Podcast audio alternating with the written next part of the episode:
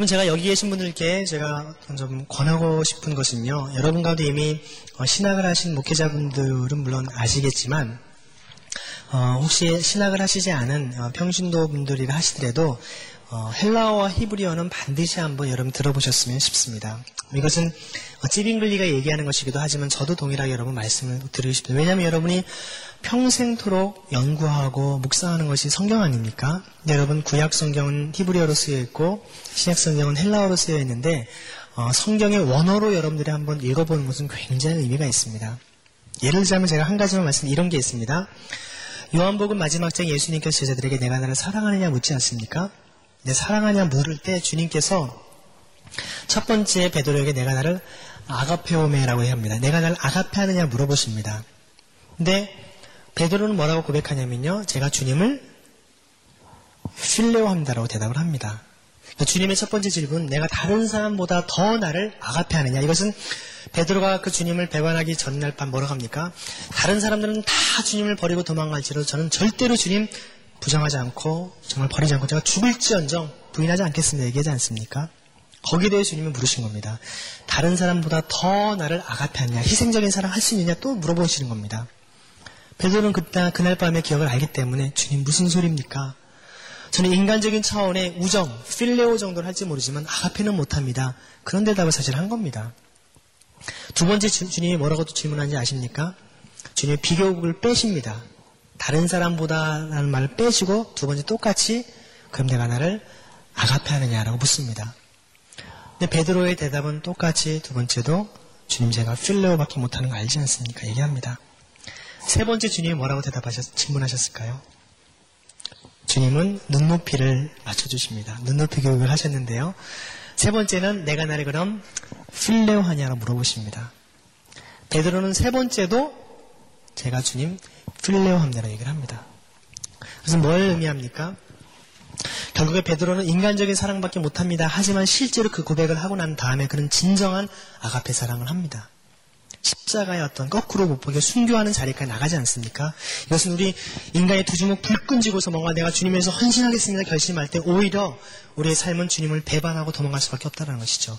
모세가 민족을 위해서 뭔가 정말 민족의 대사명을 감당하기 위해서 나갔을 때 사람을 살인하고 도망갈 수밖에 없었던 것처럼 정말 베드로도 그 뭐 수개월 혹은 몇 년이 지나서도 아닌 그 전날 밤에 고백했던 것을 그 새벽 아침에 세 번씩이나 부인하는 자신의 비참함을 보고서 누가복음을 보면 세 번째 부인했을 때 주님이 베드로의 눈을 쳐다보십니다. 그리고 나가 심히 통곡했다라고 성경은 기록을 하고 있죠. 제가 왜 이런 말씀 을 드립니까? 여러분이 헬라어로 된 성경을 보면은 좀 어렵지만 여러분들이 이렇게 사전 찾아가면서 주석글 같은 거 보면서 보다 보면은 어, 이게 똑같이 사랑이라는 단어가 다르네? 그럼 이게 무슨 의미일까? 여러분 생각해 본다는 것입니다. 적어도 여러분들이 물론 목사님들의 귀한 말씀을 통해서 또 귀한 좋은 서적들을 통해서 도움을 많이 받고 계시지만 많은 경우에 우리가 성경의 원문과 너무 다르게 해석하거나 가르쳐지고 있는 것이 있다는 것입니다. 그래서 여러분 평생 하나님의 말씀을 연구하고 알아가기 위해서는 어렵지만 여러분들이 원어로 된 성경을 같이 보시면서 여러분들의 말씀을 볼수 있기를 원합니다. 또 옆에 주석들이나 해설들이 많이 되어 있기 때문에 같이 참고하실 수 있다는 겁니다. 그런 면에서 어, 지금 이 찌빙글리는 그 자녀를 권할 때 특히 청소년들 교육에 있어서 이 원어 성경에 대해서 굉장히 강조를 합니다. 그래서 여러분 어, 그리스 그 중에 여러분이 만약에 시간이 없다. 어, 헬라어는 그래도 여러분 이렇게 그 영어하고 비슷합니다. 알파, 베타, 감마 이렇게 그래도 여러분 수학 시간에도 한번 보셨고 이게 어떤 발음도 영어하고 비슷해서 괜찮은데 히브리어는 히브리어는 거꾸로 씁니다. 우리 한자는 이렇게 내려 쓰지만 히브리어는 거꾸로 쓰면서 그래서 여러분 돌려도 이렇게 봐도 어디를 봐도 다 똑같이 보이는데요. 이게 바로 히브리어 성경인데 그래서 어, 히브리어 성경은 처음 사람들 앞에 넘기면 이게 뭐 어떻게 쓴 건가 하는데 맨 뒤에부터 보기 시작해야 됩니다. 어쨌든 어, 이것은 뭐 알렙 뭐 긴머리 쭉 나가는데 이것은 좀 어렵습니다. 그래서 여러분들이 굳이 히브리어는 너무 나한테 부담스럽다 하면은 하나만 읽은 다음 어, 배운 다음에 여러분 헬라어는 꼭 배우십시오. 헬라어 그리기라고 하는데 그리스어는 왜냐하면 주전 한 250년경에 어 이제 그 플토, 프톨레미라고 하는 톨레미 왕조에서 그 구약 성경을 그 70명의 혹은 72명의 그 랍비들을 유대인 학자들을 불러다가 그 당시에 통용하였던 헬라어로 성경을 번역을 한 게 있습니다. 그것을 72명 세트아징트라고 얘기하는데요. 어, 라틴어로 숫자 70을 보통 이렇게 표현합니다. 네, 70인여 얘기를 합니다. 어, 요거 x를 앞에다 하면 40이 됩니다. 이건 50입니다. 이건 x는 10이고요. 그래서 50, 60, 70인데 이 70인여 어, 세프티아진타라고 하는 이 구약 성경을 헬라어로 번역을 해놨습니다. 그래서 여러분이 헬라어 공부를 하시면 신구약 전체를 다 원어로 볼 수 있습니다. 그래서 여러분 이 세프티아진타가 왜 중요하냐면 이 구약이 여기에서 39권을 정리를 해놨습니다. 그래서 우리가 개신교에서 구약 성경을 39권을 정경으로 인정하는 것은 바로 주전 250년경에 프툴레미 왕조를 통해서 정리된 이 70인역을 토대로 해서 하고 있다는 것입니다. 카톨릭인 역이 한 8권 정도가 더 포함이 됩니다. 아무튼 그러한 측면에서 여러분들이 예, 헬라어를 꼭 한번 공부를 해보시면 제가 경험적으로 대학생들 같은 경우도 한두 달 정도 일반 과 학생들 제가 일주일에 한두 번 만나서 해보니까요. 한 두 달이면 대부분 헬라어 읽고 쓰고 다 할 수 있더라고요. 사전 찾아가면서 공부하면 여러분이 한두 달 정도 시간을 가지면 기본적인 어떤 것을 가능하지 않을까 참고로 말씀드립니다. 130쪽에 보면요. 어, 라틴어를 또 익힐 것을 얘기를 합니다. 어, 저는 이제 교회사를 전공했기 때문에요. 교회사를 전공한 사람들은 반드시 라틴어를 어, 배워야 됩니다. 어, 사실 종교개혁자들도 그 당시에 모든 논문들을 라틴어로 썼습니다. 찌빙글리 같은 경우도 사실 독일어도 쓰면서 라틴어도 썼고요. 루터도 독일어 쓰면서 라틴어 썼습니다. 칼빈도 기독교 강요를 처음에 라틴어로 썼습니다. 다시 불어, 불란서 불어로 이제 번역을 했지만요. 결국에 종교개혁자들도 사실은 다 라틴어를 사용했기 때문에 여러분 칼빈 전집이라든가 루터 저작 이런 모든 것들도 츠빙글리 전집도 마찬가지고요. 라틴어를 모르면 사실 읽을 수가 없습니다. 그래서 여러분이 그 중세 천년 그 카톨릭은 지금까지도 라틴어를 사용하고 있지 않습니까? 여러분 카톨릭에서 어, 라틴어 미사라든가 공식적인 라틴어 언어에서 자국어를 사용하는 것을 언제 공식적으로 인정하지 아십니까? 그것은 1962년부터 65년에 있었던 제2차 바티칸 공회 그때 비로소 자국어로 성경 예배 미사 드릴 수 있도록 허락이 되었다는 것입니다. 종교개혁하고는 굉장히 멀게 뒤늦게 이제 이루어진 것이죠. 그만큼 카톨릭은 라틴어를 굉장히 중시하기 때문에 여러분 한 500년대부터 5세기 한 400년대부터 어, 현대까지 이 라틴어를 알아야만 하는 어떤 문서라든가 이런 역사적인 문헌들을 여러분이 공부할 수 있다는 그런 면에서 어, 라틴어하고 헬라어는 좀 비슷한 면이 있습니다. 여러분들이 기회가 된다면 같이 이런 부분들을 공부했으면 하는 바람입니다. 청소년 교육에 대한데 여러분에게 대한 제가 요청을 하고 있습니다. 네, 그리고 또 130쪽에 보면 히브리어도 얘기를 하고 있고요. 131쪽에 보면 언어와 침묵에 대해서도 얘기를 합니다. 특별히 언어 습관에 대한 얘기를 많이 합니다. 그래서 여기에 보면 131쪽 맨 마지막에 보면 이렇게 얘기합니다. 말하는 속도가 너무 빠르거나 너무 느린 것, 주제와 상관없이 억양이 너무 낮거나 약하거나 너무 높고 강한 것, 문체가 단체로운 것 등 뭐 이런 식으로 아주 구체적으로 말하는 습관과 행동 양식들을 얘기하고 있습니다. 또 132조에는 절제에 대해서 또 자기 영 자체가 건전하고 정돈되어야 될 것을 얘기하고요. 또 그리고 과다한 포도주를 피해야 된다라고 성경은 얘기를 하고 있습니다. 사실 여러분 포도주에 대해서 우리가 한번 생각을 해봐야 되는데요. 여러분 성찬식에서 우리가 포도주 술을 사용하지 않습니까? 근데 엄밀한 의미에서 말씀드린다면 성경에 발효된 포도주와 발효되지 않은 포도 주스 혹은 포도즙을 구분하지 않고 다 똑같이 번역을 해버렸습니다. 이게 제롬이 번역을 하면서 다 똑같이 오이노스라고 하나 단어를 다 똑같이 번역을 하는 바람에 그렇게 됐는데요. 아까 말씀드린 것처럼 히브리어나 헬라어를 보면 조금 차이가 있습니다. 그 얘기는 무엇이냐면 발효된 포도주와 발효되지 않은 포도즙은 한번 우리 구분해 볼 필요가 있다는 것이죠. 그래서 여러분 어, 예수님이 십자가에 달려 돌아가실 때 그 해용에다가 묻혀서 뭘 줬다고 합니까? 신 포도주를 줬다고 성경에 표현되어 있습니다. 여러분 포도주면 포도주지 신 포도주가 어디 있습니까? 그렇죠? 포도주 중에 신 포도주 보셨습니까? 뭘 말합니까? 신 포도주는 그야말로 발효된 술을 얘기하는 겁니다. 그 얘기는 다른 곳의 포도주는 술이 아닐 수 있다는 얘기입니다. 그러니까 성경에 혼재되어 있습니다. 다. 성경은 분명히 제가 연구한 결과로 바로는요. 잠언에서 어떤 어, 독주는 죽게 된 자에게 포도주는 근심하는 자에게 주라라는 말이 한 번 구약에 나옵니다. 술을 먹으라는 데가 구약에 거기 단한 군데 나옵니다. 잠언 다른 곳에서 오히려 포도주를 보지도 말라고 얘기합니다. 어, 레이기 10장 같은 경우에서 보면은요, 어떤 제사장이 포도주나 독주를 마셔서 죽음을 명쾌하라. 다른 말로 말하면 성전 안에 들어갈 때 제사장이 술 마시고 들어가면 죽는다는 얘기입니다. 우리 신약 성경에 우리가 하나님의 거룩한 성전이고 우리가 정말 하나님의 영적인 제사장을 얘기하지 않습니까? 우리 술 마실 거 얘기하고 있지 않습니다. 그리고 신약에서는 유일하게 술 마시라고 딱한 군데 디모데전서에 보면은 사도 바울이 디모데에게 어, 내 자주 유인하는 병을 위해서 포도주를 조금씩 쓰라. 뭡니까? 마취제 역으로서 약으로 쓰라는 겁니다. 그 당시는 에틸알코, 메틸알코 구분이 없었기 때문에 죽게 된 사람에게 예수님의 고통이 너무 크니까 정말 마취 역할로서 신포도주를 줬다라는 겁니다. 그럴 때만 술을 사용하라고 했지 성경은 항상 술을 먹지 말라고 했습니다. 가나 혼인잔치 학생들이 많이 질문하고 얘기합니다. 여러분 여섯 항아리면요 엄청나게 술잔치를 버린 거나 마찬가지인데 아닙니다. 왜 우리가 항상 포도에서 나온 게 다 술입니까? 포도주스, 포도즙도 있죠. 이런 연구들이 사실 있습니다. 근데 우리 교회에서 이런 부분들을 무조건 다 어, 술로만 지금 하고 있는데 그래서 종종 어떤 청년들은 그것 때문에 자꾸 우리 성찬식 자주 합시다. 뭐 이런 어떤 악용하는 경우도 종종 없지 않아 있습니다. 하지만 성경은 항상 술 취하지 말라고 하는 것은 항상 상대적으로 성령 충만하고 상, 어, 상반되는 얘기를 많이 보게 됩니다. 즉 저는 한편 꼭 그렇지만 않지만 많은 경우에 성령 충만하지 못하는 가장 큰 이유 중에 하나 뭐냐면 술 취한 거 굉장히 밀접 하다는 것입니다. 같은 측면에서. 그래서 우리가 먼저 이것이 구원의 전제 조건이나 어떤 기준이 되는 것은 아니지만 이런 술, 담배 문제 이런 것들이 오히려 우리가 하나님의 거룩한 성품을 어떤 이어나가고 살아가는데 굉장히 걸림돌이 된다고 하는 것. 사실 많은 어떤 그 초대 교부라든가 종교개혁자들 이런 어, 믿음의 선진들의 그런 가르침들을 보면 대부분 술을 금하고 있음을 우리는 기억을 해야 할 것입니다. 여기도 포도주를 독처럼 피해야 된다라고 분명하게 이야기를 하고 있습니다. 그뿐만 아니라 여기서는 음식들도 간소해야 된다라고 얘기를 하고 있고요. 그리고 133쪽에 보면 밑에서 보면 어, 매일 새로운 옷을 입는 사람들은 변덕스럽다 얘기하면서 옷을 입는 것에 대해서도 굉장히 어떤 그들이 과도하지 않게 그런 터무니없는 의복을 입지 않도록 어, 얘기를 합니다. 133, 134쪽에 보면요.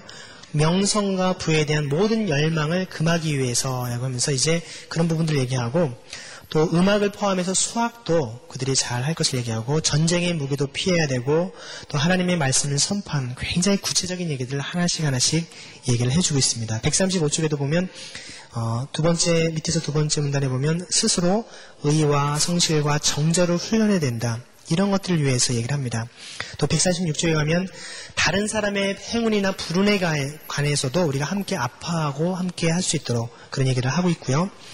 또 이제 어떤 나름대로 음, 그대 젊은이들로서 다른 사람의 어려움에 대해서도 모른 체하고 숨어서는 안 된다라고 137쪽 중간에 얘기를 하고 있습니다.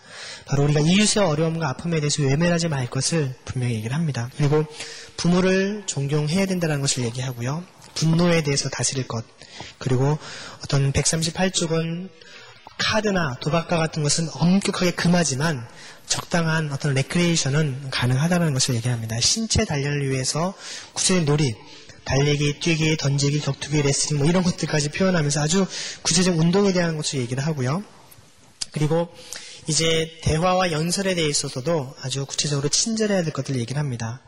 그 외에도 결국 139쪽을 보면 어, 밑에서 두 번째 밑에 보면 그래서 완전하게 되는 것은 우리 자신이 오직 그리스도만을 따라가는 것이다 라고 얘기함으로써 그리스도의 제자로서 살아가는 것이 바로 진정한 어떤 그 청소년 교육에 합당한 삶임을 얘기를 합니다. 그래서 어, 이렇게 얘기합니다. 사랑하는 게롤트야, 내가 말하는 것은 젊은 귀족을 가르치는 데 핵심적인 것이다. 귀족들을 이렇게 가르치고 있다라고 얘기하면서 너가 이런 삶을 사는 것은 이 땅에서 귀족이 되는 것일 뿐만 아니라 하나님의 자녀로서 합당한 삶이라는 것을 명확하게 얘기를 하는 것입니다. 이러한 표현들이 바로 이 청소년 교육 속에 담겨 있습니다. 세 번째 세례에 대해서 여러분 가지고 있는 교재 141쪽에서부터 202쪽에 있는데요. 어, 세례에 대해서는 이렇게 여러 가지 내용들이 많이 써있기 때문에요. 간략하게 아까 말씀드린 대로 세례가 어떤 언약의 표지다라는 것을 굉장히 강조합니다.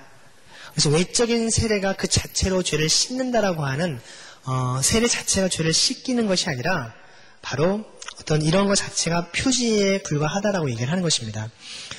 어, 이것은 그런 논리로 볼 수 있습니다. 어, 히브리서 10장에도 보면요. 구약의 어떤 그런 황소와 염소의 피가 죄를 능히 사하지 못한다고 얘기를 합니다. 제가 종종 그런 얘기를 합니다. 구약 시대 사람은 어떻게 구원을 받습니까? 라고 이렇게 대학생들한테 물어보면요. 공통적으로 얘기하는 것은 아 구약에는 어, 제사를 통해서 구원받고 신약에는 예수님을 믿으면서 구원받는 받습니다라고 얘기를 많이 합니다. 맞는 말인 것 같지만 정확히 틀린 말이죠. 히브리서에 보면 황소나 염소의 피가 죄를 능히 사하지 못한다 했기 때문에 제사라든가 이런 세례의 모든 것은 다 그리스도의 십자가 보혈을 예표하는 그런 상징에 불과한 것입니다. 예표라고 얘기를 하죠. 오직 우리의 죄를 사하는 것은 그리스도의 십자가 보혈만이 우리 죄를 사한다는 것입니다. 그럼 그런 질문을 하겠죠. 아니 구약에 그리스도가 존재하지도 않았는데 어떻게 그리스도를 믿을 수 있습니까? 안 그렇습니다. 예수님은 바리새인들과 논쟁 속에 뭐라고 하냐면요. 네가 지금 어떻게 50도 못 되었으면 이런 얘기를 막 하거든요. 그때 주님이 시편 110편 1절 말씀을 인용하세요. 그럼 어떻게 다윗이 자기 후손인 다윗이 자기 후손에게서 나올 그리스도를 바라보면서 주께서 내 주에게 말씀하시되 너는 내 보좌 우편에 앉아 있을 때까지 이런 얘기를 하느냐라고 주님이 10편 110편 1절 말씀을 가지고 반박을 하십니다. 그 얘기는 뭘 말하냐면요. 다윗도 이미 하나님 보좌 우편에 앉아 계신 그리스도를 보았다라는 것입니다. 그리스도를 믿으면 구원받았다라는 것입니다. 뿐만 아니라 여러분 모세의 경우에는요. 모세도 사실 그리스도를 믿음으로 구원받았다라는 얘기를 초대교회의 어떤 어떤 그 교부였고 실제로 교회사의 아버지라고 불리는 유세비우스는 교회사라는 책에서 그렇게 얘기합니다. 제가 하는 말이 아니라 유세비우스 교회사 이렇게 나오는데요. 그 책에 보면 모세는 그리스도의 이름까지 알았다는 것입니다. 그래서 눈의 아들 호세아를 이름을 어떻게 바꿉니까? 여우수아로 바꾸죠. 약속의 땅 가나안에 들어가는 여우수아, 여우수아. 여우수아를 여러분 히브리어로 발음하면 한번 따라해 볼까요? 예슈아. 예슈아. 신약에서 예슈아라는 이름이 바로 예수스. 따라해볼까요? 예수스. 헬라어로는 예수스. 바로 예수님의 이름과 똑같은 이름입니다. 구약의 예수님의 이름과 똑같은 이름이 바로 예슈아, 여우수아입니다.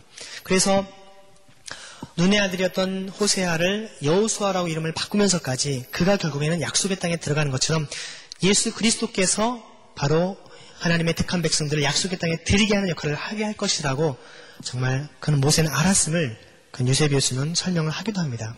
여러분 다윗은요. 아니 다윗은 좀 얘기했고 아담 역시도 여러분 보면 아담도 이미 아담이 있을 때 여자의 후손이 뱀의 머리를 상하게 할 것이라는 그리스도의 예언을 받습니다. 여러분 아담이 살아있을 당시에 아담의 칠세손이 누구냐면 에녹이 있습니다. 유다서에 보면 나오는데 에녹이 가만 연대를 따져보면 에녹이 살아있을 때 아담 할아버지도 살아있었습니다. 같은 동시대 인물입니다.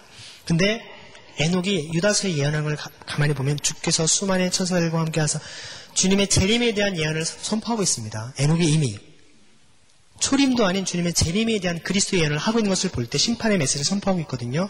그렇다면 아담이 그것을 몰랐겠습니까? 무슨 얘기냐면 아담부터 종말 때까지 모든 인류의 구원은 사실 오직 그리스도를 믿음으로 구원받는 것입니다. 구약은 그 그리스도가 누군지 몰랐습니다. 불투명하게 흐릿하게나마 보았던 것입니다. 하지만 신약은 그 그리스도가 바로 예수라고 하는 사실, 예수는 그리스도다. 이것이 바로 성경의 핵심인 것입니다. 왜냐하면 이것은 우리 인간적인 시간으로는 우리가 이해할 수 없지만 요한복음에 있는 말씀처럼 그리스도의 선제 사상에 의해서 정말 그리스도께서 시간과 공간을 초월하시는 즉 하나님의 시간 개념 속에서 존재하시는 그렇다는 것입니다. 여러분, 우리는 물리적인 시간 속에 살아갑니다. 어제, 오늘, 내일. 물리적인 시간을 보통 크로노스라고 얘기합니다. 크로노스적인, 크로니카를 얘기하지 않습니까? 신약 성경에 보면 시간이 크로노스와 카이로스 두 가지가 있는데요. 하나님의 시간 개념은 카이로스입니다. 여러분 창세기 1장 14절에 보면 하나님이 사시와 일자와 연한을 이루라라고 말씀하십니다. 그래서 무엇을 말하냐면 하나님은 시간도 창조한 분이십니다. 하나님은 시간과 공간을 창조하신 분이기 때문에 적어도 시간을 초월하는 것을 우리는 4차원 이상이라고 얘기하지 않습니까? 하나님은 시간 이동도 마음대로 하실 수 있는 분이십니다. 전능하신 분이시고 시간을 창조하신 분이기 때문에 우리는 피조된 시간 속에 시공간에 살아가는 시간 개념이 바로 어떤 크로노스의 시간을 살아간다면 하나님은 시간도 창조하신 그 시간 개념 이것이 바로 카이로스입니다. 성경에 바로 하나님의 때라고 번역을 많이 해놓습니다. 그 존재이시기 때문에 어떤 우리가 볼 때는 어떻게 지금 이 땅에 나오신 것은 2000년 전인데 그 전 사람들을 만날 수 있느냐라고 말하지만 예수님은 하나님이시고 그분은 카이로스의 어떤 신적인 개념이시고 창조 때부터 종말 때까지 함께 거하신 분이기 때문에 가능하다라는 것입니다. 그래서는 주님께서는 정말 하나님께서는 하루가 천년 같고 천년이 하루 같다라고 하는 하나님의 시간 개념 속에 살아있는 것입니다. 그래서 여러분 에베소서 5장 16절에 있는 것처럼 세월을 아끼라 때가 악하니라 라고 하는 말씀도 보면요. 때라는 말이 세월을 아끼라 세월이라는 말이 아까 얘기했던 카이로스입니다. 하나님의 카이로스를 구속하라라는 단어입니다. 원문을 보면 이거는 단순히 젊었을 때 시간 아꼈어라 이런 측면이 아니라 하나님이 우리에게 어떤 물리적인 시간을 우리에게 주셨지만 이 원래 시간을 창조하신 목적은 하나님을 예배하며 주님을 경외하도록 우리에게 살려고 우리를 만드셨는데 인간이 자기의 사업과 자기의 학업과 자기 일의 분적에 다람쥐 쳇바퀴 돌듯이 살아가는 삶에 분주하다 보니까 하나님과의 교제하는 시간을 잃어버린 채 자기만을 위해 살아가는 시간 속에서 예수 그리스도의 십자가 보혈로 너의 잃어버린 시간을 다시 한번 회복하라, 되찾으라, 구속하라고 주님이 말씀한 것입니다. 하나님이 잃어버린 시간을 되찾을 것을 얘기한다는 것이죠. 그런 측면에서 그런 하나님의 시간 개념을 우리가 봐야지만 바로 예수님의 십자가 보혈이 창조 때부터 종말 때까지 모든 인류를 죄를 구하는 유일한 사건임을 알 수 있다는 것입니다. 로마서 3장 22절부터 26절 말씀에 보면 바울은 뭐라고 표현하면 하나님께서 전에 지은 죄를 간과하사 길이 참으심으로 오직 그리스도를 통해서 구원을 이루신다고 말씀하십니다. 하나님은 창조 때부터 종말 때까지 모든 인류의 죄를 다 길이 참으셨습니다. 간과하심으로 무엇을 바라보시고 그리스도의 십자가 보혈을 바라보심으로 간과라는 말이 패스오버입니다. 패스오버라는 말을 피자를 대문자로 쓴 것이 바로 6월절입니다. 어린 양의 피를 통하여서 하나님의 사자가 지나간 것처럼 예수님의 십자가 보혈로 덧입은 모든 사람들은 잘했니 못했니 질문도 하지 않고 그리스도의 보혈로 하나님의 지나치시는 것 이것이 바로 우리가 구원에 이르는 하나님의 방법이라는 것입니다. 그런 의미에서 여러분들이 이러한 어떤 그리스도의 어떤 세례에 대해서도 함께 이해를 하셔야 될 것입니다. 세례 자체가 죄를 씻기는 것이 아닙니다. 상징에 불과합니다. 여러분, 물세례는 물속에 들어가 죽는 것입니다. 죄를 완전히 죽이는 것입니다. 불세례는 뭡니까? 성령 세례를 의미합니다. 성령 세례는 바로 우리가 마치 노뚜덩에서 완전히 짐승을 죽인 다음에 성전에 들어가서 번제단에 완전히 불 태우듯이 죄를 완전히 불사르기를 원하시는 하나님의 마음입니다. 그리고 번제단에서 그 어떤 죄들을 다 긁어다가 친 밖에 내다 버리지 않습니까? 하나님은 죄를 죽이고 불태우고 그 흔적조차 없이 다 완전히 버린 이후에 그제서야 휘장을 지나 지성소에 들어가 하나님의 임재를 맛볼 수 있다는 것입니다. 성도의 삶은 물세례와 성령세례를 통해서 우리 죄를 죽이고 완전히 불태웠을 때 하나님의 거룩한 임재를 경험할 수 있음을 보여주고 있다는 것입니다. 그래서 예수님께서도 물과 성령으로 거듭나지 않냐하면 하나님 나라에 들어갈 수 없다라고 그 주님께서 물세례의 어떤 의미로서 주님이 십자가에서 죽으신 이후에 정말 기다리라고 말씀하지 않습니까? 위로부터의 능력을 덧입을 때까지 성령의 세례를 받은 이후에 주님이 그 사명을 감당한 것을 말씀하고 있다는 것입니다. 그의 성찬론도 보면 사실 1524년에 4월 달에 쭈리히에서 미사가 폐지가 됩니다. 그래서 튜빙글린 루터파라든가 인문주의자의 그런 성찬론을 다 부정하고요. 언약에 대한 서약으로서 이 성찬을 그는 보게 됩니다. 사실 여러분 이 성만찬에 대한 것이 굉장히 어떤 많은 내용들이 있는데요. 제가 이따가 조금 더 다시 한번 설명을 좀 드리도록 하겠습니다. 그 신앙의 주에는 270쪽부터 317쪽에 있는데요. 제가 이 불린 거 내용 때문에 조금 제가 바로 지나가도록 하겠습니다. 이 신앙이라는 책도 보면 신앙의 주에서도 프랑스 왕을 개혁파로 끌어들이기 위해서 사도신경의 항목에 따라서 어, 자신의 신앙을 요약하는 형식으로 썼습니다. 그래서 그 당시에 성인 숭배, 마리아 숭배, 카톨릭 교회의 성례 이해를 그는 어, 거부했던 것을 봅니다. 그래서 그는 어, 전반적으로 그리스도의 인성과 그 신성의 연합보다는 구분을 그는 강조를 많이 했고요. 그래서 아까 말씀드린 것처럼 승천하에서 하늘에 오르신 그리스도의 인성이 성찬에 임하는 것은 불가능하다고 그는 보았던 것입니다. 속성의 교류, 속성의 교류라고 하는 굉장히 신학적인 용어인데요. 그리스도의 인성과 신성이 서로 교류한다는 것입니다. 속성의 교류를 강조하면서 공제소를 주장했던 루터의 주장을 비판했던 것입니다. 그리고 그는 어떤 그, 이, 신앙의 주의라는 책에서 하나님의 주권에 대해서 굉장히 강조를 많이 했고 또 칭의는 믿음으로 이루어진다고 얘기하면서 이 칭의의 근거가 인간의 믿음이 아닌 바로 인간의 행동이 아닌 바로 예수 그리스도의 삶과 죽음에 있다라고 하는 것. 바로 하나님의 정의와 자비가 만날 때 그것이 가능하다고 얘기를 하는 것입니다. 그래서 이 칭의가 결코 율법을 폐기한다고 보지 않고요. 율법은 하나님의 뜻의 표현으로서 신자를 선한 길로 인도하고 악인에게는 경고와 어떤 규제를 준다라고 얘기를 합니다.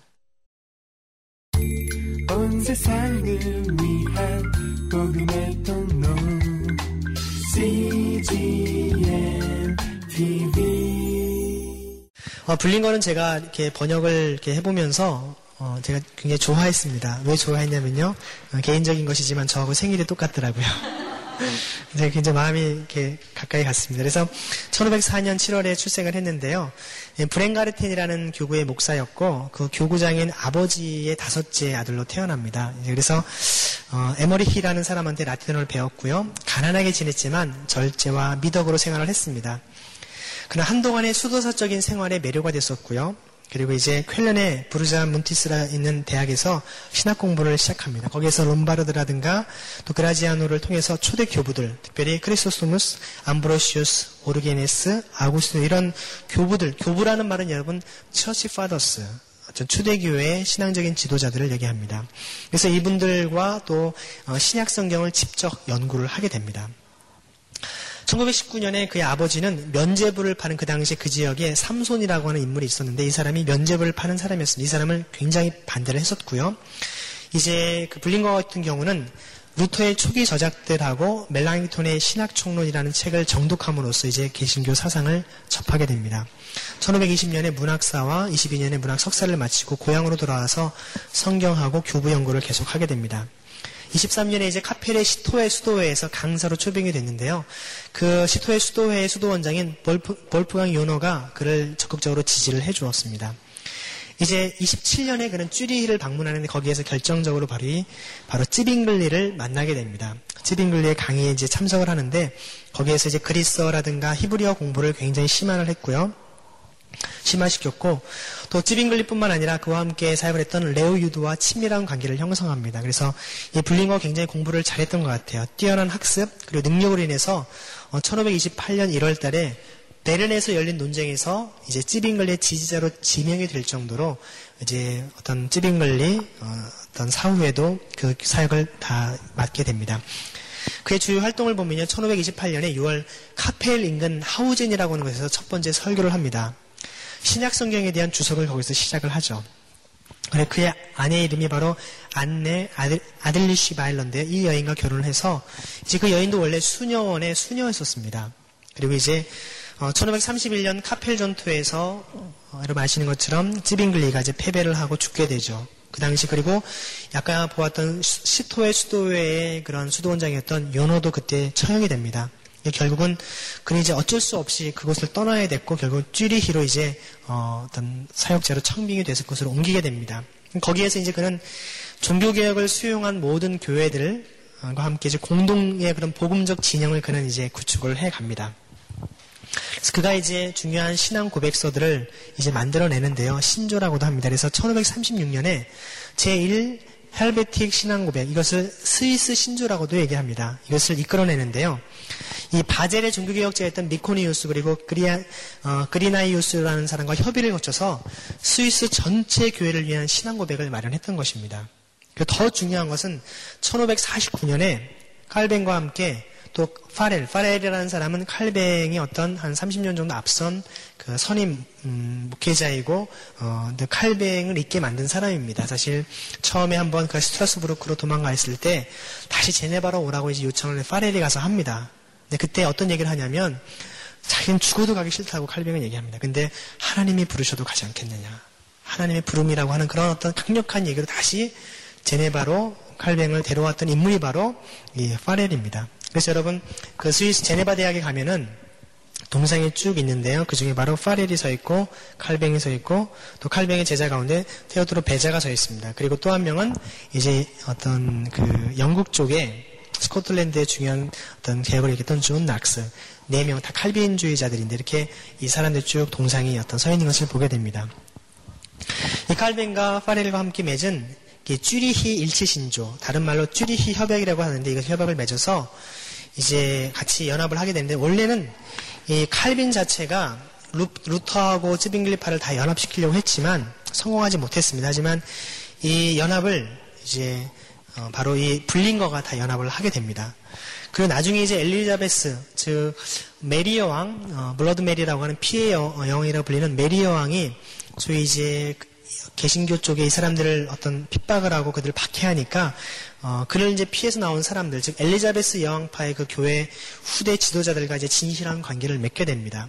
그리고 나중에 1564년과 65년에 흑사병으로 인해서 자기 아내와 세 딸들이 다 죽게 되는 그런 안타까운 그런 사건들이 있었습니다. 어, 그의 사역을 간략하게 좀 제가 좀 평가를 해본다면 어, 쥐리에서 굉장히 안정적인 사역을 했던 인물이었습니다.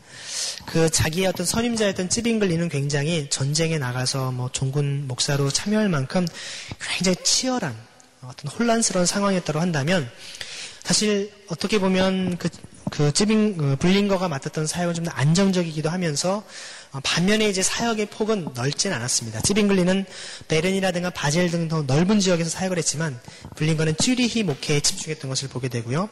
또 스위스의 프랑스어권 지역이 칼뱅의 폭넓은 영향으로 인해서 오히려 개혁자들이 주로 제네바에 집중되다 보니까 어쩔 수 없이 블링거가 한정되는 그런 영향도 있었습니다. 어, 동시대 인물이었기 때문에 예, 블링거보다는 칼뱅이 훨씬 더 위대한 사역을 했던 것을 누구나 어떤 인정하기 때문에 그렇습니다. 그리고 그의 사역 자체가 에큐메니칼 연합과 일치 정신을 구현했는데요. 굉장히 관대하고 타협적인 정신을 통해서 신앙의 어떤 고백의 일치를 만들어냅니다. 그리고 그는 어, 사역을 보면 서두르지 않고 했던 것을 봅니다. 그래서 저는 이 종교개혁자들의 공통적인 것을 가만히 보면요. 굉장히 어떤 점진적이었다라는 것을 봅니다. 여러분, 개선도 아니고 혁명도 아닌 개혁이 되고자 한다면 사실 굉장히 이런 점진적인 개혁이 필요하다는 것이죠. 이 종교개혁 당시에 제세례파, 특히 이제 어떤 그 미스터 지역의 토마스 민저 같은 인물 같은 경우는 전쟁을 합니다. 아주 다니엘 말씀들을 가지고 아주 우리는 하나님의 군대를 하면서 이 약한 세대를 다 물리치고 그야말로 정말 우리의 하나님의 세대를 새로운 세계를 만들어야 되는 굉장히 급진적으로 그래서 이런 것들이 이제 루터가 굉장히 반발 반대를 하죠. 이것은 아니다. 이런 어떤 선동해 가지고 하는 혁명이 아니라 어, 이것은 우리가 하나님께서 하신다라는 신뢰와 믿음 가운데 가야 된다는 것이죠. 그런 의미에서 제가 여러분께 한 인물을 소개해드린다면 여기에 나오진 않지만 어떤 18세기 말 19세기 초에 있었던 영국의 윌리엄 윌버포스라는 인물을 소개해드리고 싶습니다. 여러분 보통 어, 미국의 우리 에이브럼 링컨 대통령은 많이 아는데 윌리엄 윌버포스는 잘 모릅니다. 에이브럼 링컨 대통령이 한 많은 일들이 있지만 그 중에 중요한 일을 한 것이 바로 노예를 해방한 일을 하지 않았습니까? 근데 윌리엄 윌버포스가 영국에서 노예를 해방시킨 중요한 역할을 감당한 사람입니다. 그는 스무 살 때에 그 요크주에서 어떤 국회의원이 되었던 굉장히 유능한 사람이었습니다. 영국의 캠브리지 대학을 나온 사람이었고 실제로 그가 이제 자기의 동료였던 윌리엄 피트가 나중에 영국의 수상이 됩니다. 어, 자기의 동료들이 굉장히 영향력 있는 위치에 있었는데 그는 나중에 21, 6, 7살 때까지 굉장히 그야말로 정치와 부와 이런 모든 권력을 쥐고서 방탕한 생활을 했었습니다. 하지만 정말 20대 중반 이후에 하나님 앞에 자기의 삶을 새롭게 결단하고 헌신하면서 자기 인생을 영국의 모든 도덕적인 잘못된 관습들을 철폐하고 노예 매매제도와 노예제도를 폐지하는 데 내 전생을 드리겠다라고 헌신하기 시작합니다. 그리고서 그와 함께 클래팜 공동체라는 사람들과 함께 같은 공동체적으로 사역을 합니다. 그때부터 이제 국회에서 연설을 시작하죠. 영국에서 기독교 국가라고 하는 영국에서 어떻게 하나님을 섬기는 영국이 인간을 노예로 삼아서 그 노예로 매매하는 것을 통해서 부를 축적하고 있느냐. 하나님 이건 가증스럽게 이것을 다 철폐하자. 노예 매매제들 자체를 철폐하자 하니까 그때 당시 영국의 여러분 영국 국가 재산, 그것을 국부라고 합니다. 국부의 절반 이상이 노예 매매제들을 통해서 벌어들인 돈이었던 것입니다. 그것으로 엄청난 기득권을 누리고 있었던 많은 사람들이 그것을 찬성할 리가 있겠습니까? 다 반대했죠. 젊은이가 나와서 국회에서 외치니까 다 비웃고 조롱했죠. 수백 번에 걸쳐서 윌리엄 예포버스가 계속해서 국회에서 연설할 때마다 굉장한 좌절을 맛보았습니다. 하지만 그는 포기하지 않았어요. 결국 20년 만에 노예 매매 제도가 영국에서 폐지가 됩니다. 사실 그 일을 할 때 굉장히 그가 많이 힘들어하고 여러 암살의 위협이라든가 또 몸에 아프고 그런 것을 영화로 만든 것이 Amazing Grace라는 영화입니다. 근데 그를 뒤에서 지지했던 사람이 바로 존 웨슬리 목사님, 또 존 뉴턴 목사님. 존 뉴턴 목사님이 누구십니까? 예전 찬송가 405장의 어메이징 그레이스를 그분을 어떤 지은 분 아닙니까? 그분도 원래 노예선 선장이었던 분인데 회심하고서 정말 목회자의 삶을 살았던 사람은 이분이 적극적으로 계속 윌버버스를 지원하고 격려해줬습니다. 포기하지 말라. 끝까지 하나님이 당신과 함께한다라고. 결국에 그런 일을 감당했을 때 46년이 지난 다음에 영국의 노예제도가 폐지가 됩니다. 노예 매매 제도가 20년 만에 폐지되고 46년, 여러분 27살에서 46년 하면 얼마입니까? 70세 정도 되는 정말 처음에 그가 젊었을 때 반대했던 모든 사람들이 어떻게 된 겁니까? 사실 46년 후면 다 돌아가신 것이죠. 그가 이제 나중에 그런 위치에 됐을 때 노예 매매 제도가 폐지되고 3일 후에 그가 눈을 감습니다. 저는 그런 얘기를 하고 싶습니다. 사명을 가진 자는 그 사명을 이룰 때까지 결코 죽지 않는다. 어찌 보면 하나님께서 우리를 이 땅에 보내신 것은 우리에게 주신 사명이기 때문에 그 사명을 감당할 때까지 우리를 주님이 눈 감게 하지 않으십니다. 저는 거꾸로 윌리엄 인버프스는 영국에서 노예 매매제도가 폐지되는 것을 보기 전까지는 죽을 수 없었던 사람인 것입니다. 결국에 그것을 봤을 때 그런 어떤 하나님의 놀라운 은혜를 경험하지 않습니까? 그래서 그를 가리켜서 영국의 양심이라고 얘기합니다. 우리 시대에도 노예제도와 같은 많은 여러 불의와 악덕들이 많이 자리매김되어 있습니다. 우리가 이런 것을 개혁하고 변화시키기 위해서 어찌 보면 46년이라는 세월, 아니, 2, 30년 만에 죽을 수도 있습니다. 하지만 하나님이 이 일을 기뻐하시고 하나님이 이를 이루신다는 믿음이 있다면 내 때의 그 결과를 보지 못한다 할지라도 하나님을 신뢰하는 믿음으로 우리가 온전히 나아간다면 그 일은 기쁨으로 감당할 수 있는 것입니다. 모세가 그처럼 그 가나안 땅에 들어가고 싶었지만 하나님 멀리서 그 눈이 흐리지 않은데 눈을 감기지 않으십니까? 다윗이 그처럼 성전을 건축하고 싶었지만 모든 것을 준비 다 해놓고 내 손에 피가 가득하기 때문에 내 아들 솔로몬에게 넘기게 하시지 않습니까? 하고 싶지만 하지 말아야 할 것과 하기 싫지만 해야 될 것을 있는 지혜를 우리가 구해야 된다는 것입니다.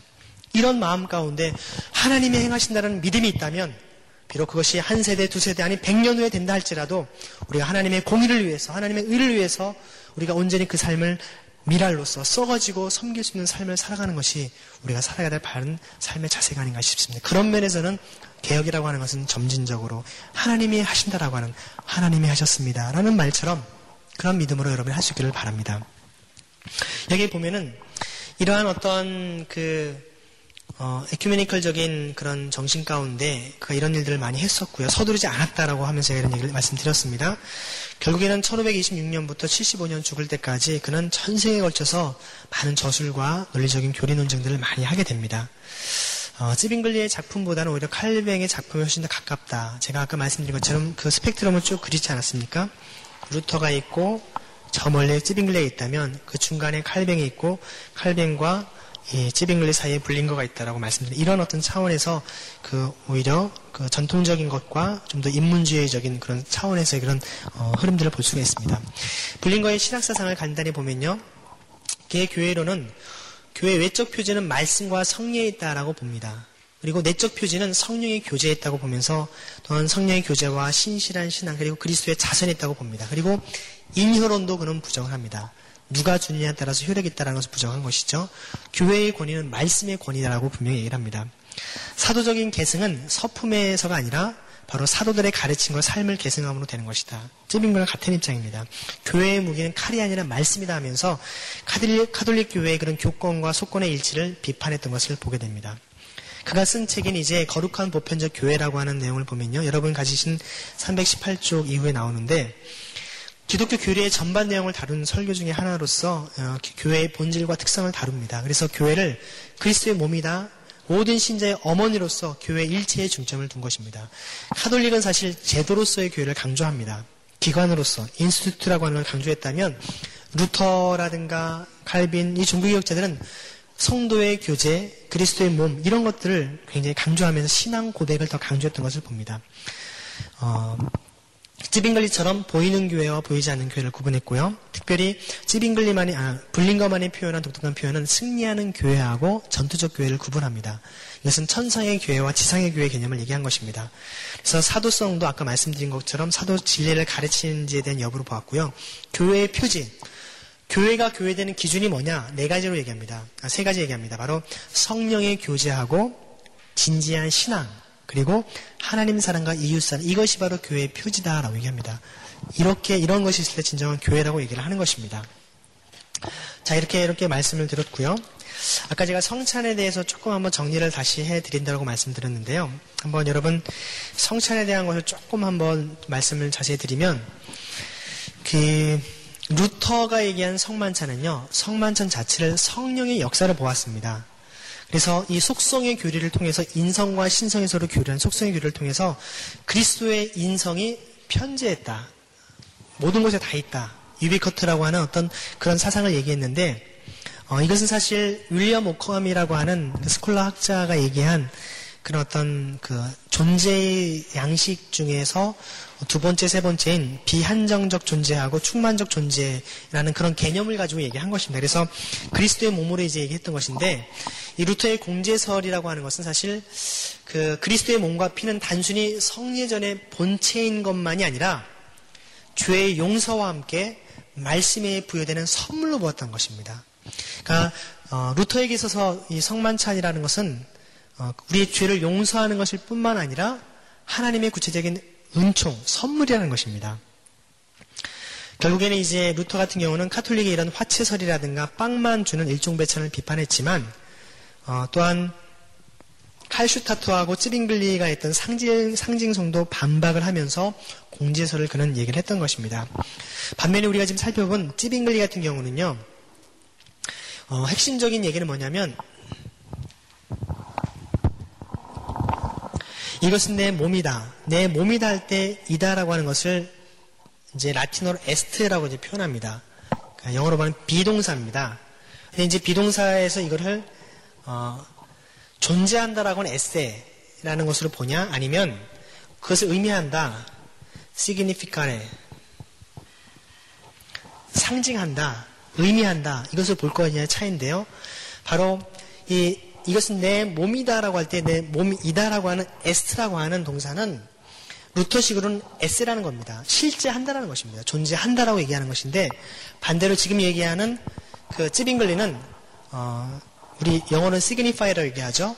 significare 어, 상, 어, 의미한다, 상징한다로 이렇게 해석을 했던 것입니다. 그래서 어, 몸도 그리스도의 육체가 아니라 교회의 몸이라고 얘기했던 것이고요. 쯔빙글리는 성례전은 단지 교회에 입문하는 서약이라는 것입니다. 마치 우리 성인식 하듯이 들어오는 서약식이지 그 자체가 어떤 죄를 사하거나 뭔가 어떤 은혜를 주는 그런 것이 아니라는 겁니다.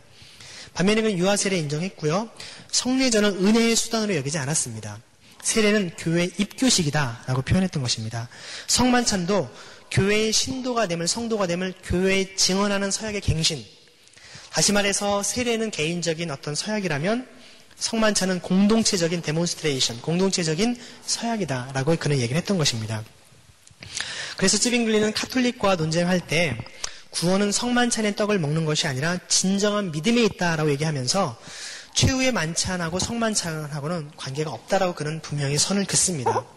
어, 그가 얘기하는 것은 사실 핵심은 그리스도께서 성만찬을 하라고 만찬을 하라고 제정을 하셨기 때문에 그 말씀에 순종해서 하는 것이 중요한 것이지 그 자체가 죄를 사하거나 그것이 무슨 은혜를 주는 것이 아니라고 그는 분명히 얘기를 한 것입니다.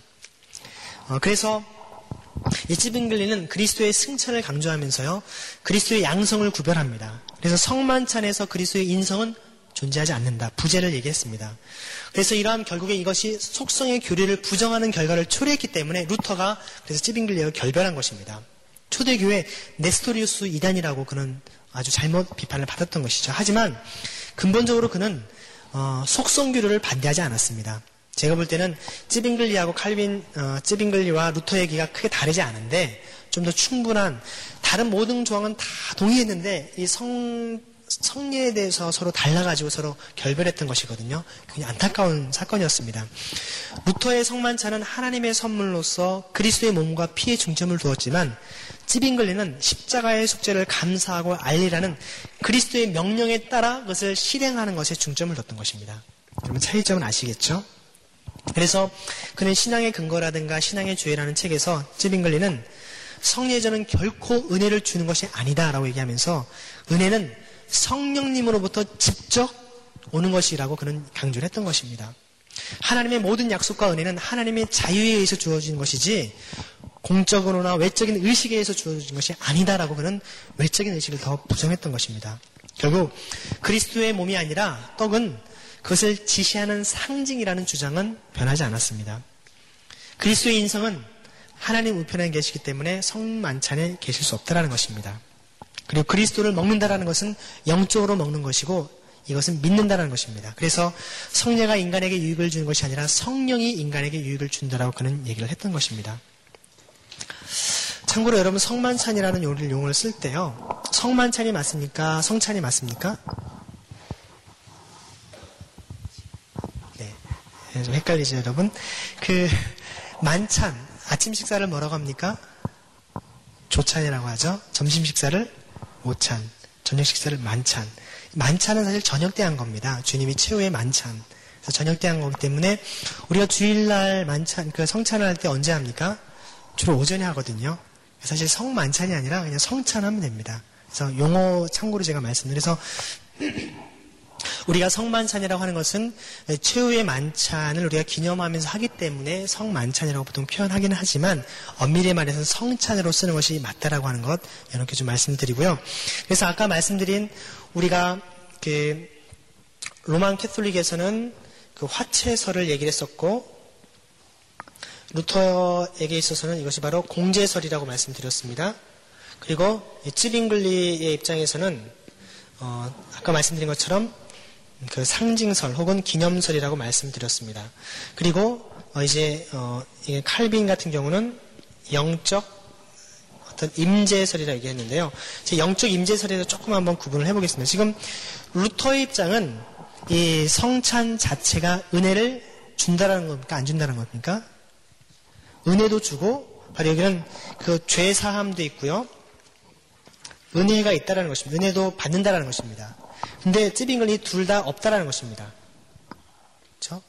근데 칼빈의 의미는 어떤지 한번 살펴보겠습니다. 칼빈의 경우에는 이 우리의 구원을 위한 몸과 피로 그는 보면서 어, 그분의 임재는 우리의 구원을 위한 임재로 봅니다. 그래서 칼빈은 성만찬을 영원한 생명 혹은 불멸성의 수요라고 하는 시점에 논합니다. 그것은 뭐냐면 은혜가 있다는 것입니다. 하나님 은혜가 우리에게 주어진다는 것입니다. 그런데 어, 이 칼빈의 경우에는 어, 자신의 육체의 조표는 그리스도의 육체 그리고 거기에부터 쏟아 부어지는 생명의 눈을 돌리는데요. 결국 칼빈은 세례와 성만찬을 성례로 인정하면서도 유아 세례도 인정을 했는데 그 구약 성경 어, 구약과 신약이 서로 일관성이 있는 것처럼 구약의 성례와 신약의 어떤 성례도 일관성이 있음을 강조하면서 어, 구약의 할례처럼 신약에서도 세례를 주는 것이다 얘기를 합니다.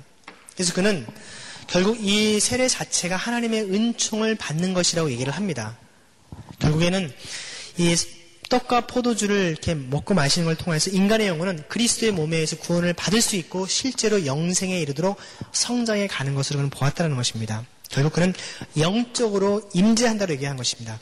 아까 얘기했던 것처럼 이 카톨릭에서는 이 떡과 피는 어, 떡과 포도주는 사라지고 그리스도의 몸과 피로 바뀐다라고 하는 것이고 어, 루터의 경우에 이두 가지가 다 존재한다는 것입니다. 떡도 포도주도 있지만 주님의 살과 피도 존재한다라고 하면서 그것이 죄 사함과 은혜를 준다는 것이고 이 찌빙글리부터는 사실 실제하지는 않는 것입니다.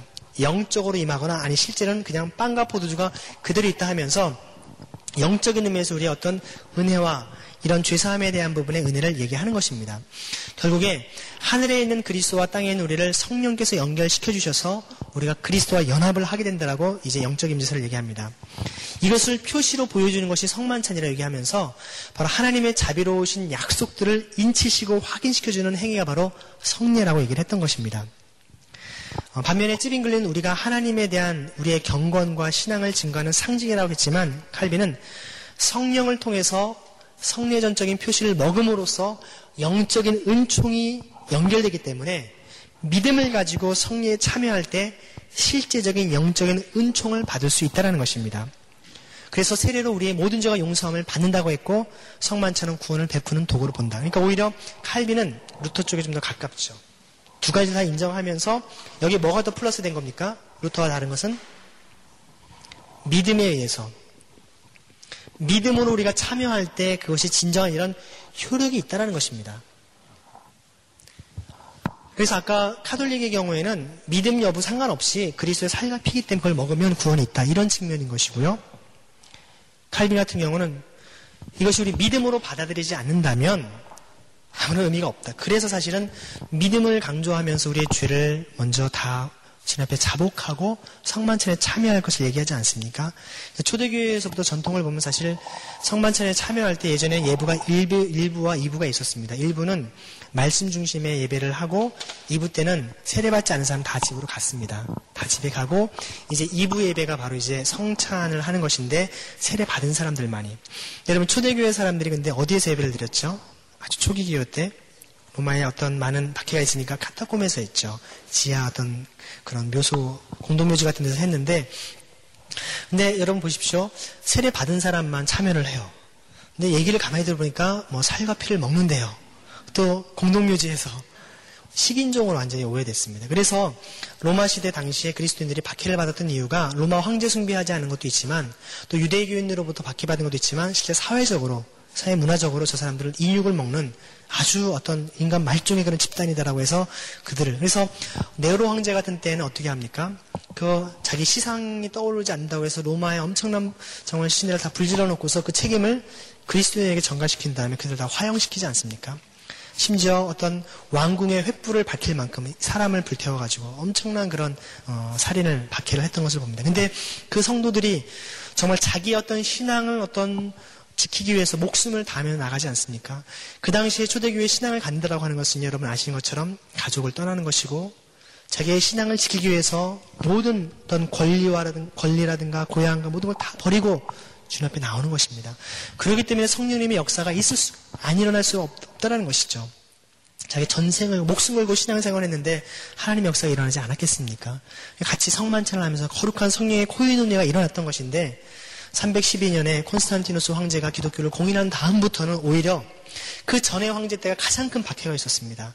그리고 공인된 다음에 많은 은혜가 있었지만 반면에 392년에 또한 테오도시우스 황제가 기독교를 이제 국교한 다음부터는 이제는 오히려 기독교를 믿지 않으면 박해를 받는 상황으로 바뀌었기 때문에 예전에 자기의 어떤 헌신과 순교의 각오로 나왔던 신앙은 사라지고 오히려 정치적인 권력과 뭔가 어떤 높은 위치에 차지하기 위해서 어떤 기독교에 들어오면서 결국 자기의 모든 것을 내놓는 헌신과 순교의 신앙은 사라진 채 그냥 권력과 타협하는 국가와 교회가 일치하는 그런 사회로 바뀌었다는 것이죠. 이런 것에 대해서 초대 교부라든가 종교개혁자들은 다시금 초대교회의 신앙으로 돌아가자라고 강조하면서 강력하게 그들에게 어떤 신앙의 도전을 외쳤던 것을 보게 됩니다.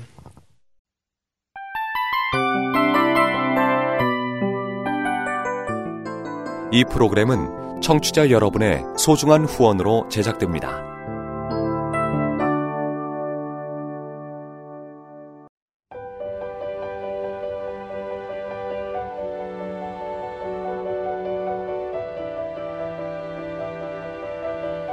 세상에는 수많은 교회들이 있지만 더 깊이 있는 말씀 강해를 찾기 위해 크기로만 교회를 선정하지 않습니다. 보다 좋은 영적 콘텐츠를 더 많이 나누기 위해 방송비를 받지 않습니다.